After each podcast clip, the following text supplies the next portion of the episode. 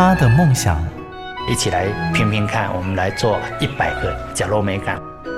他的认真，我其实我最珍惜的是现在当下的每一分每一刻每一秒。如果你愿意这样去看待你的那个生命历程，你要去实践梦想是一件不难的事情。他们的故事，台湾幸福进行曲，每月精选。本节目由美律实业赞助，古典音乐台策划制播。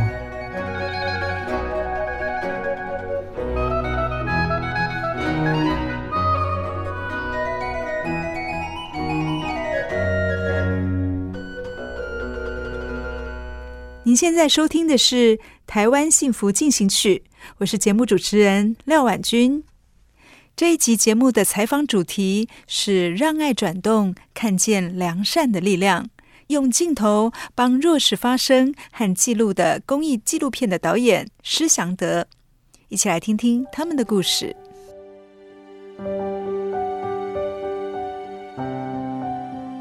台湾幸福进行曲。忘掉过去，勇敢向前，朝着标杆直跑。我是施祥德导演。走进施祥德导演的工作室，墙上贴着几张公益微电影海报和公益团体的感谢状。他认为，电影跟纪录片一样，都要呈现真实的那一面，才会触动人心。呃，一开始的时候，像我自己，因为学新闻，所以做纪录片开始。在我大学的时候，我做做二二八的调查调研这件事情，老师叫我们回家做做调研，然后我们我们就做田野调查。后来访问到我自己的外公，他那时候就竟然我才知道说，哎，他身身上有两个弹孔。我觉得这是这是让我很让我很震惊的一件事，因为其实家里人也不见得知道说，就是外公身上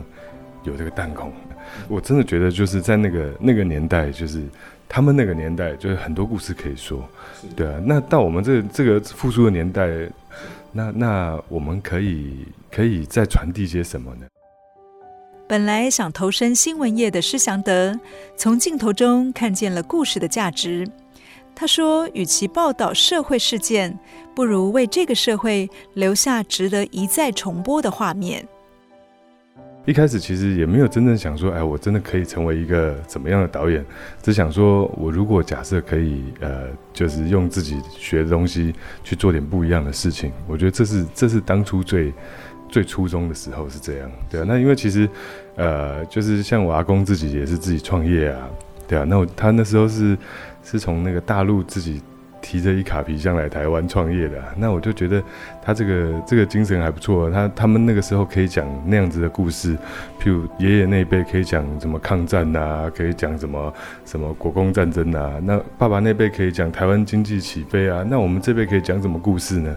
那个时候就觉得自己的故事要自己说嘛。如果有一天我可以这个跟我的儿子或跟我的孙子说些什么样的故事，我觉得这是很棒的一件事情。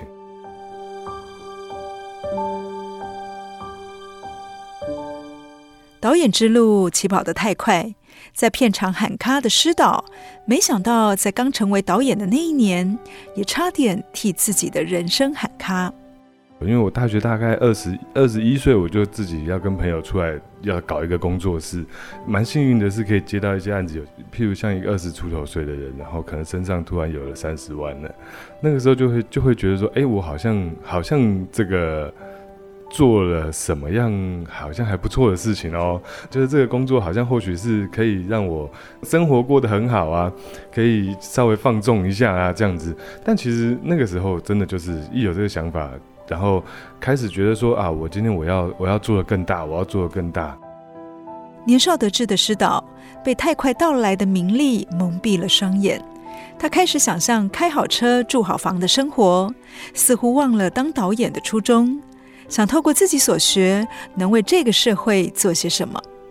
曾经一段，这个有人找我做做一个就是 IPTV 网络电视的案子。这件事情如果成了，他其实他可以得到的回报是很大很大的，就是就是他可能是就是在我二十几岁的时候，我想象不到那个财富，快要中乐透的感觉，对啊。但那那段时间，我其实花很多很多时间在希望说可以把这件事情做起来，但是就把原本的东西放弃，就拍片这件事情放弃了。但是媒体这一块其实毕竟不是我熟悉的，但结果没想到就是这个，他没有，不但没有成功，反而让我，反而让我把身上的钱都花光了。我那时候，呃，自己身上真的只剩下三十二块钱，然后去买，就要去面包店，到底是要买面包还是要买牛奶？这件事情是让我在那个时候最，就是就最会觉得自己怎么会走到这一步的那个那个样子，对啊。在人生穷途末路的时候，一部拍摄公益影片的机会，就像雪中送炭一样，让施祥德导演重新长进。他感叹地说。自己能控制的是镜头前的人生，而不是不切实际的幻想。我的心情其实是真的很踏实啊，应该这样讲，做我自己熟悉的事情，然后而且是我自己能够控制的事情，然后我觉得那是就是我可以再再一次的，就是为这社会做一些事情。我觉得那个是那个是比。就在前一段时间，觉得好像我自己是这个社会的毒瘤，我觉得那个心情的反差是非常大的。我觉得我那个时候就像就像一个更生人一样，就是我常常就跟公益团体就是开玩笑说，对我也是我也是这个受助儿啊，受助儿童。如果当初你们没有帮我的话，或者没有没有给我这样的机会，其实我我真的可能我也不知道现在会现在我会不会会是什么样子。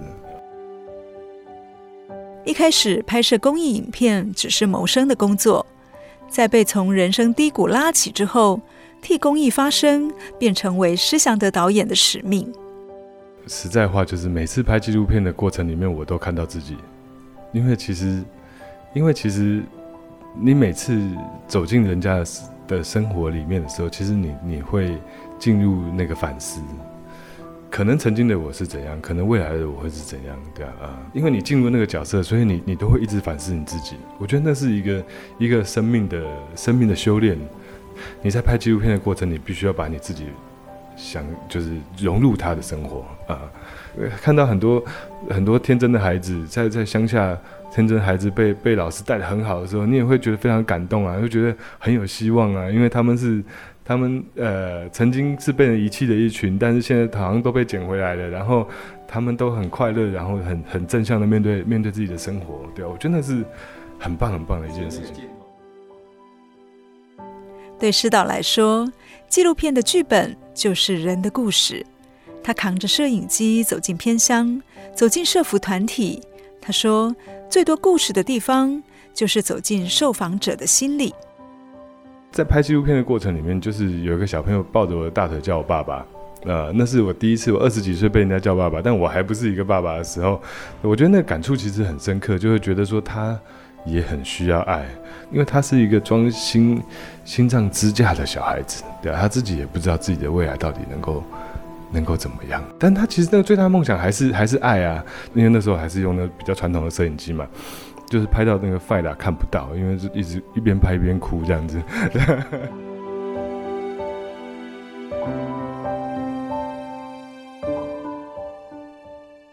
对施导来说，纪录片的剧本就是人的故事。他扛着摄影机走进偏乡，走进社福团体。他说，最多故事的地方就是走进受访者的心里。在拍纪录片的过程里面，就是有一个小朋友抱着我的大腿叫我爸爸，呃，那是我第一次，我二十几岁被人家叫爸爸，但我还不是一个爸爸的时候，我觉得那个感触其实很深刻，就会觉得说他也很需要爱，因为他是一个装心心脏支架的小孩子，对啊，他自己也不知道自己的未来到底能够能够怎么样，但他其实那个最大的梦想还是还是爱啊，因为那时候还是用那比较传统的摄影机嘛。就是拍到那个 file 看不到，因为是一直一边拍一边哭这样子。从偏向教育、食物银行，再到为罕见疾病发声，施导拍摄公益影片不需要滤镜，而是更多观众的眼睛。我常常讲说，就是我们很很有幸做这样一个工作，因为。如果不是这个工作，我不可能走到一个陌生人的家里面，然后打开他的冰箱，看他看他早餐、午餐、晚餐有什么东西可以吃，看他房间里面有什么样子的的的这个书桌也好，或是他的棉被到底盖得够不够暖。但其实我们让人看见高兴的一件事情，其实是我们听到就是这些我们被我们拍摄的的受访者，他们真正得到帮助，因为其实就是。呃，没别人看不见的，就是我们需要让让大家看见啊。我们就是那个眼睛，对啊？或许只有十个人、二十个人、一百个人看到这样的片子，呃，但是只要我们继续努力的，还是朝这个方向前进，这个一百个可以累积成一千个，一千个会累积一万个。我觉得，我觉得就是努力的做下去，对啊，就是就是改变世界的一个契机啊。师导期许观众不只要用心看，还要能够伸出援手去触摸每一个需要温暖的生命。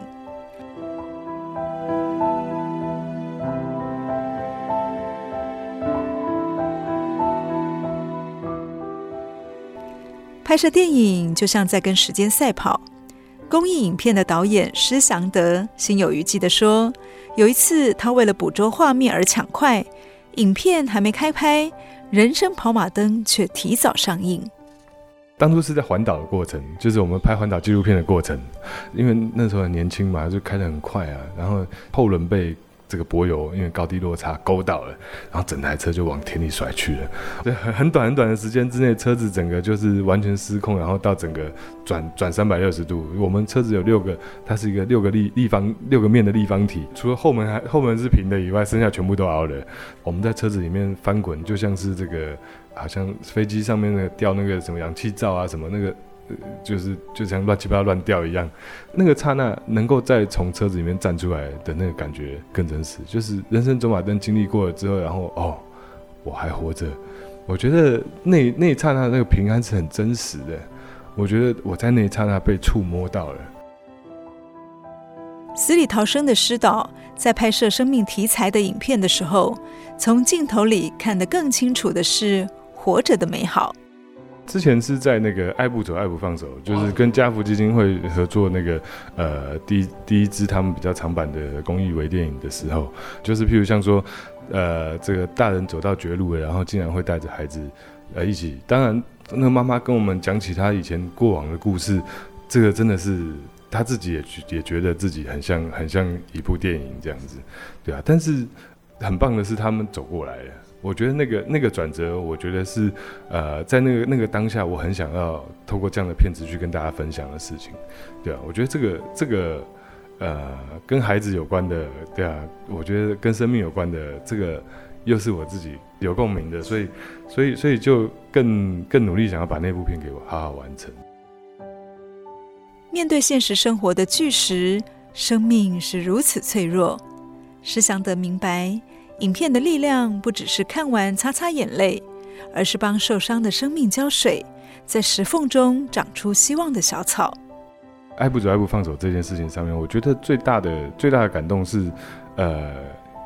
我看到网友在在鼓励网友，在我们的片子底下，很多都是很多都接力，就是譬如像说他曾经也也发生过什么样的事情啊，然后他也曾经想要带孩子一起离开，但好险好险那个时候有人帮忙，然后他现在好好活下来。底下就好多加油加油加油，那个留言好好几百则好几千则，那个看了其实是很感动的。曾经有一句话叫做叫做这个忘掉背后，勇敢向前，朝着标杆直跑，对啊，这句话让我觉得。呃，我需我也需要，我也需要把曾经失败的地方放下来啊，对、要勇敢向前。如果假设我们是把头低下来的，我们可能会看见自己的影子嘛。但当我们愿意把头抬起来的时候，就是我们还是会有机会可以迎向阳光，然后很多人的笑容也在你抬头的瞬间正迎迎接着你。二零一八年的温哥华影展。施祥德导演更以公益为电影《用心飞翔》荣获了最佳导演奖，让爱从台湾被看见。这部片其实是在讲，就是回到我们那个 SMA 的主题，就是脊髓性肌肉萎缩症的孩子。其实，其实当我第一次看接触这个疾病的时候，我我是也是完全没办法想象的。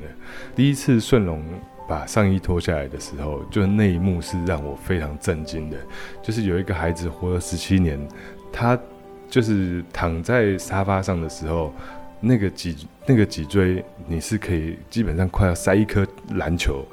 进去，因为它可以它的弯度有到这么弯，那个那个弯起来的地方，它其实它的肺是塌陷的，然后它的骨头是非常非常纤细的，对啊，就是爸爸妈妈平常照顾他要非常非常的小心。师导感慨地说：“台湾有很多像电影主角这样的孩子，脊椎只会随着时间更加弯曲，就算影片得奖了，他们的病依然不会好转。”我觉得他还很乐观的面对他的生活，他打球也好，或是他跟我讲话的时候，都是总是面带微笑。其实我自己是很感动的。我觉得，我觉得，我觉得，其一是他们的勇气，他们他们愿意站出来，然后其二是他们面对生命的勇气，他们其实很珍惜每一分每一秒，因为每一分每一秒他们都在改变，而且那是不可逆的改变。随便一个随便一个感冒就会离开，因为就是肺的疾病，他就他就会离开。对啊，所以其实这个很很妈妈爸爸妈妈是每天要提心吊胆过生活的。一幕幕真实上演的生命故事，往往比电影还要更扎心，提醒我们更要珍惜当下所拥有的。其实我觉得得奖之后，我觉得更是平常心来看这件事情，而且我觉得对于这样子的议题，我觉得是更加需要有负担的。呃，就在自己心里面，我觉得。我们在这个部分上面应该要做的更多，呃，对啊，因为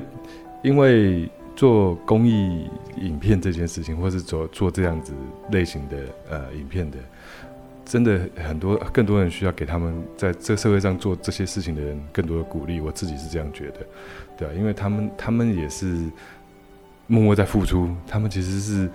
很多都是我们看不见的一群人，我会觉得，因为我们在改变世界，他们也在影响这世界。但如果我们能够把更多正向的的内内涵放进来，我们能够这个呃传播更多的爱，嗯、呃，对，我觉得这个是这个是我们身为影像工作者必须要做到的事情啊。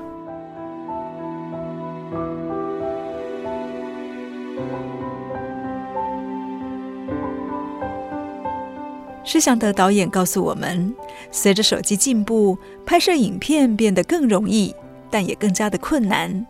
因为我们不只要打开荧幕录影，还要打开心中那一颗善良的心，让好事不断上传。像用心飞翔，其实基本上来讲，可能可能不知道是不是亚洲，可能也是全球第一支诉说脊髓性肌肉萎缩症的的微电影。我们在台湾也好，在在国外也好，他们看见了。就像十一月的时候，有有一个也是专门罕见疾病的呃影展，哦，全全球罕见疾病的的影展，他有邀请我们去，就是呃参展。他在他在比利时，就他他当他寄信给我的时候，我我我自己会觉得，我自己也觉得很惊讶，就是比利时的影展竟然看见我们的片子，而且是他自己写信来邀展。就他他的意义对于对于这些病友来讲，就是终于有被人看见的感觉。我觉得那是那是给他们勇气继续活下去。我我会觉得，呃，台湾人，然后台湾这些病童，我觉得帮世界的世界的这些病童们发声，呃，我觉得这是这是这是蛮蛮对对这些病童来讲是就是很棒的一件事情。原来当导演也可以为这个世界、为角落的人做点什么，这是师导觉得最无价的成就。不管是我们好手好脚的，对啊，或是这个他们正在疾病当中的，其实他们每天也都是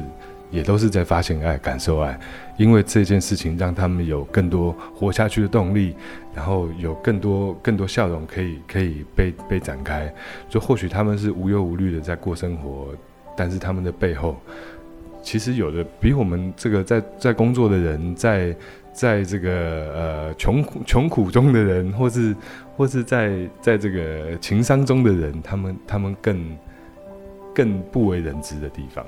我觉得每个人一定都有自己的故事，但是，呃，勇敢的把自己的故事分享出来，身边一定会有支持你的人，对啊，永远不要放弃，对啊，因为生命没有，生命，生命，有人说生命会自己找到出口，但不是，但我觉得，对，永远会找到，永远会找到支持你的人的。生命会自己找出口，只要不放弃爱。一定会找到支持你的人。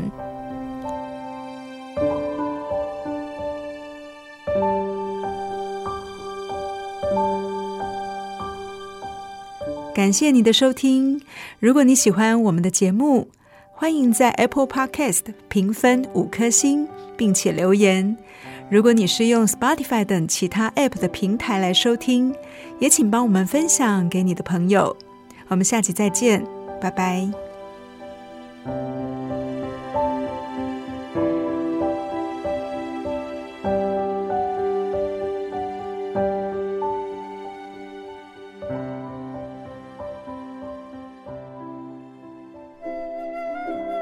真的很感谢默默为这块土地付出的每一个人，让我觉得幸福就在身边。我是美绿实业廖禄立，跟你做伙创造温暖的社会。美绿实业与您共谱台湾幸福进行曲。